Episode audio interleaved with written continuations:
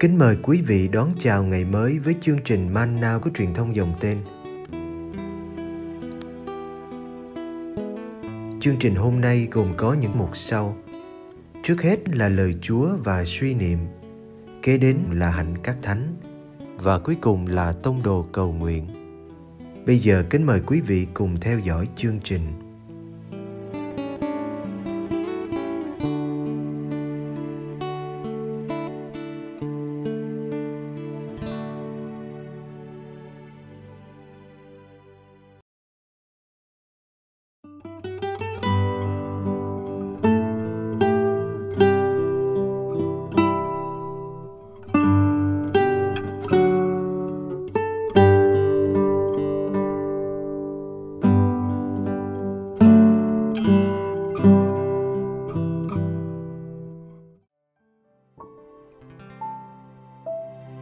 Phêrô tuyên xưng Đức Giêsu là con Thiên Chúa. Matthew chương 16 từ câu 13 đến câu 20. Khi Đức Giêsu đến vùng kế cận thành Caesare Philippe, người hỏi các môn đệ rằng: Người ta nói con người là ai? Các ông thưa: Kẻ thì nói là ông Gioan Tẩy Giả, kẻ thì bảo là ông Elia, có người lại cho là ông Jeremiah hay một trong các vị ngôn sứ. Đức Giêsu lại hỏi: "Còn anh em, anh em bảo thầy là ai?" Ông Simon Phêrô thưa: "Thầy là Đấng Kitô, con Thiên Chúa hằng sống." Đức Giêsu nói với ông: "Này anh Simon, con ông Giô-na, anh thật là người có phúc vì không phải phạm nhân mặc khải cho anh điều ấy, nhưng là cha của thầy đấng ngự trên trời. Còn thầy thầy bảo cho anh biết, anh là phêrô, nghĩa là tảng đá. Trên tảng đá này, thầy sẽ xây hội thánh của thầy và quyền lực tử thần sẽ không thắng nổi. Thầy sẽ trao cho anh chìa khóa nước trời. Dưới đất, anh cầm buộc điều gì thì trên trời cũng sẽ cầm buộc như vậy dưới đất anh tháo cởi điều gì trên trời cũng sẽ tháo cởi như vậy rồi người cấm ngặt các môn đệ không được nói cho ai biết người là đấng Kitô.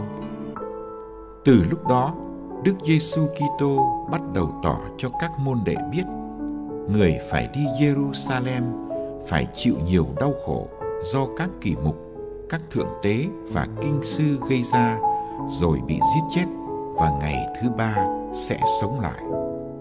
Ông Phêrô liền kéo riêng người ra và bắt đầu trách người. Xin Thiên Chúa thương, đừng để thầy gặp phải chuyện ấy. Nhưng Đức Giêsu quay lại bảo ông Phêrô: "Satan, lui lại đằng sau thầy.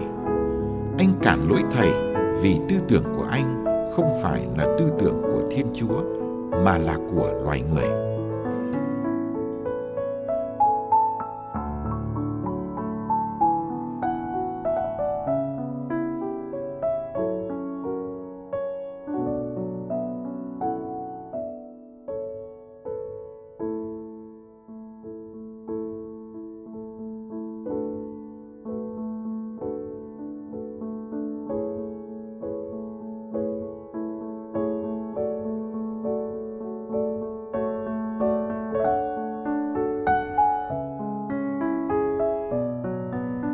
Simon là khuôn mặt nổi bật trong nhóm 12.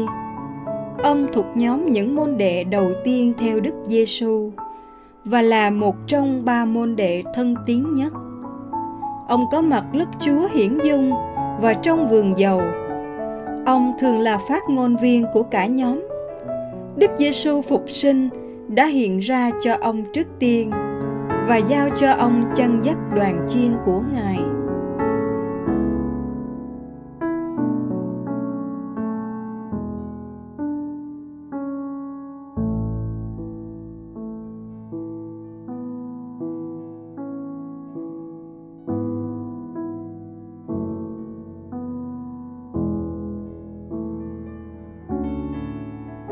Simon có bản tính bộc trực hăng hái.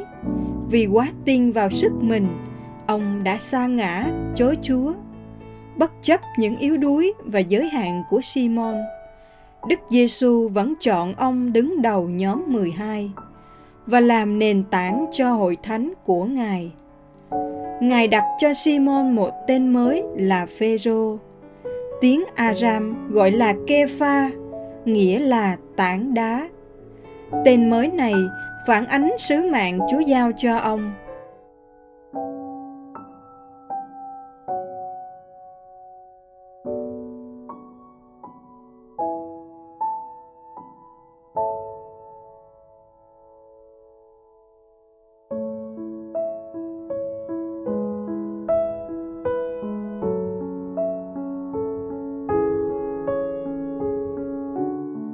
Phêrô được tuyên bố là người có phúc vì ông đã được Cha trên trời cho biết Đức Giêsu là ai. Ông đã tin tưởng đón nhận mặt khải ấy. Thầy là đấng Kitô, con Thiên Chúa hằng sống. Đó là lời tuyên xưng đức tin của Phêrô. Nhưng ông không chỉ tuyên xưng đức tin của mình, ông còn tuyên xưng tình yêu nữa. Lạy thầy, thầy biết con yêu mến thầy. Với niềm tin yêu vào đức giêsu phêrô sẵn sàng chia sẻ sứ mạng mục tử của ngài, sẵn sàng hiến mình vì đoàn chiên. Quả thực, phêrô đã giang tay chịu chết như thầy giêsu đã theo thầy và đến nơi mình không muốn đến.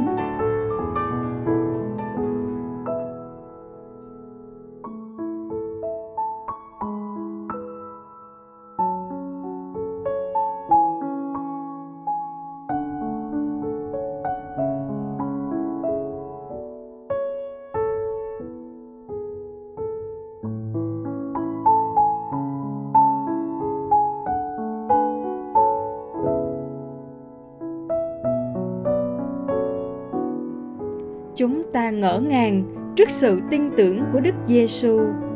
Ngài cho Phêrô được chia sẻ trách nhiệm với Ngài, dù ông chỉ là một ngư phủ bình thường ít học. Chỉ mình Đức Giêsu mới là nền tảng, nhưng Phêrô cũng được làm nền cho hội thánh. Chỉ mình Đức Giêsu nắm giữ chìa khóa, nhưng Phêrô cũng được trao chìa khóa nước trời nếu Phêrô có quyền giáo huấn, quyền thánh hóa và quản trị hội thánh thì chỉ nhằm mục đích là phục vụ dân Chúa.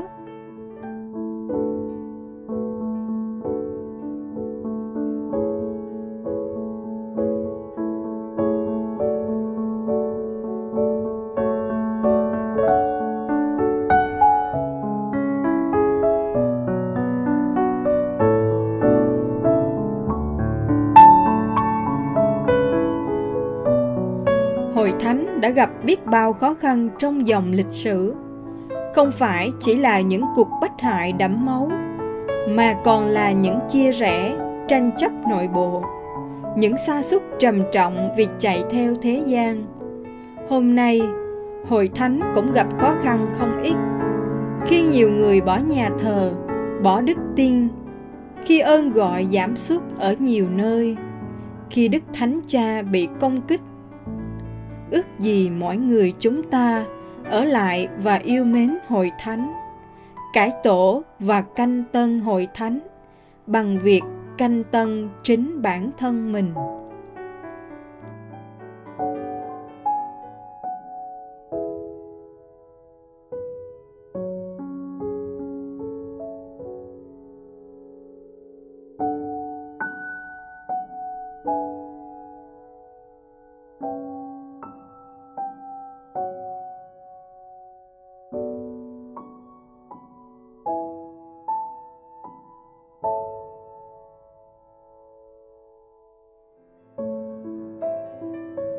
Lạy Chúa, chúng con không hiểu tại sao Chúa chọn Simon, một người đánh cái ít học và đã lập gia đình, để làm vị giáo hoàng đầu tiên của giáo hội. Chúa xây dựng giáo hội trên một tảng đá mong manh. để ai nấy ngất ngây trước quyền năng của Chúa.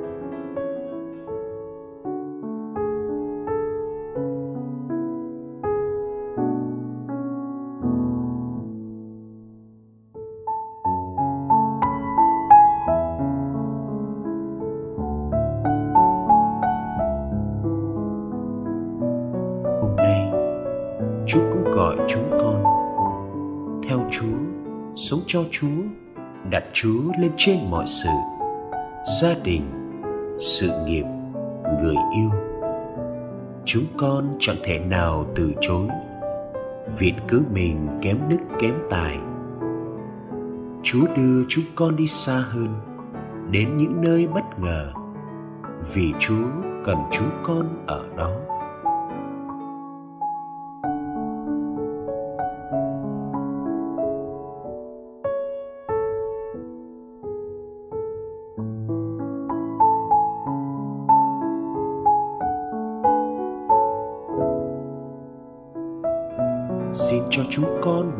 Liều lĩnh của Simon.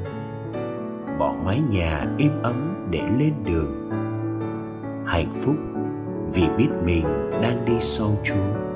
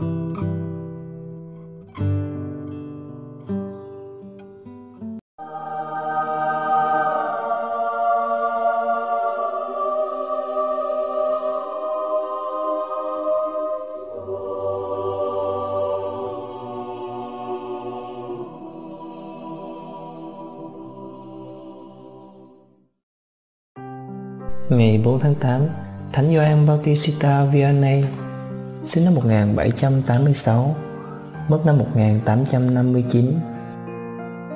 Thật ít người có sự quyết tâm mạnh mẽ để vượt qua các trở ngại và đạt được các kỳ công. Thánh Gioan Bautista Vianney còn được gọi là cha sở họ As, là một người có quyết tâm. Ngài muốn trở nên một linh mục, nhưng trở ngại lớn nhất là Ngài không có căn bản học vấn cần thiết sau thời gian nhập ngũ và trở lại chủng viện, Ngài không hiểu nổi các bài học bằng tiếng Latin nên bị đuổi ra khỏi trường. Nhờ sự giúp đỡ kiên nhẫn của cha Paley để dạy riêng ở nhà, sau cùng Gioan được nhận trở lại và được thụ phong linh mục với nhiều cây đắng. Hầu như chẳng giám mục nào muốn có một linh mục như Gioan. Do đó, họ đưa Ngài về một giáo xứ hẻo lánh chỉ có 40 gia đình nhưng có đến 4 quán rượu. Lúc ấy đã 31 tuổi, hầu như chẳng ai thèm lưu ý khi ngài đến tỉnh As nước Pháp. Tỉnh này nổi tiếng là nơi đầy ải các linh mục. Giáo dân thì thờ ơ với việc đạo đức và thoải mái với nếp sống cố hữu của họ. Không bao lâu, họ thấy có những thay đổi. Khi nhìn trộm qua cửa sổ, họ thấy cha sở gầy gò ốm yếu cầu nguyện suốt đêm. Có người thấy ngài vứt bỏ các bàn ghế đắt tiền và thay chiếc giường nệm êm ấm bằng các gỗ sần sùi cũng có người thấy ngài chia sẻ quần áo cho người ăn xin. Và chính ngài chỉ ăn có hai củ khoai mỗi ngày.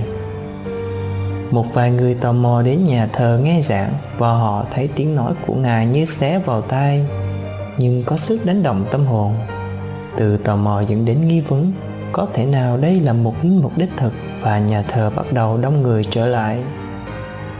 Cha Gioan đã trở nên một phần tử của cộng đồng nhỏ bé ấy. Mỗi ngày ngài đi chăm sóc các giáo dân và lắng nghe những ưu tư của họ. Ngài không hiểu tiếng latin, nhưng ngài rất hiểu các nỗi khó khăn của đời sống người dân.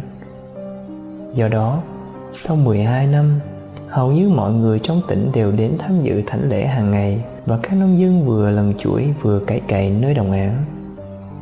Sự thay đổi không phải dễ dàng. Những dèm pha, đàm tiếu, chụp mũ cha Gioan cũng không thiếu đối phó với những người ấy. Ngài chỉ im lặng và những nhục chịu đựng. Công việc giải tội là thành quả đáng kể nhất của cha Gioan. Khi mới chịu chức linh mục, ngài không được phép giải tội vì học lực quá kém. Nhưng ở họ đạo As, điều giáo dân lưu tâm là ngài có khả năng thấu suốt linh hồn họ, khuyên bảo họ một cách chân thành với tấm lòng quý mến. Dân chúng từ khắp Âu Châu đổ về tỉnh nhỏ siêu ấy chỉ để xưng tội. Trong những tháng mùa đông, Ngài đã mất từ 11 đến 12 giờ đồng hồ để đưa người ta về với Thiên Chúa. Trong mùa hè, thời gian giải tội lên đến 16 tiếng, đó là chưa kể cảnh giáo dân. Vì quá ái mộ Ngài nên họ luôn rình rập để cắt áo, cắt tóc và lấy trộm mũ của Ngài làm kỷ niệm nhưng các điều ấy không tệ hại cho bằng phải nghe những câu chuyện đau lòng trong tòa giải tội nếu một người không có quyết tâm sống ơn gọi linh mục, thì không thể nào chịu đựng nổi sự hy sinh bền bỉ như vậy. Với thân hình mảnh khảnh nhưng gánh nặng quá lớn vì yêu quý các linh hồn, sức khỏe của ngài ngày càng xa sút. Theo lời khuyên của các bác sĩ, ngài tìm cách trốn khỏi giáo xứ để có chút thời giờ tĩnh dưỡng. Nhưng cả xứ biết tin và tìm cách chặn đường ngài. Bất chấp điều ấy ngài lên đường trở về quê nhà nhưng cả đoàn người hành hương lại theo ngài đến đó. Biết rằng không thể nào được yên thân ngài trở về họ đạo.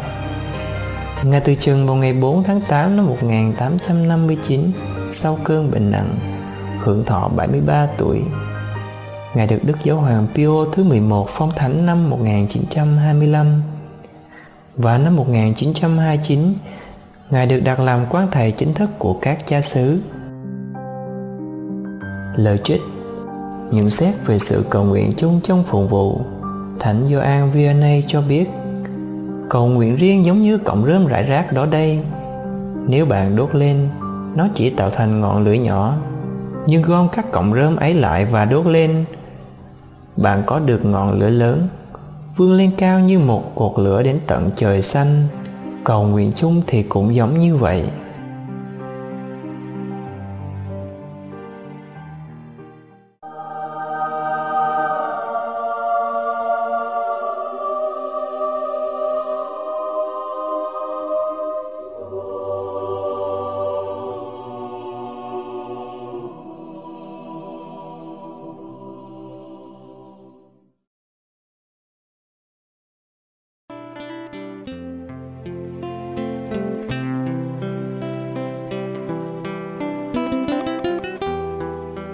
Cảm ơn quý vị đã theo dõi chương trình.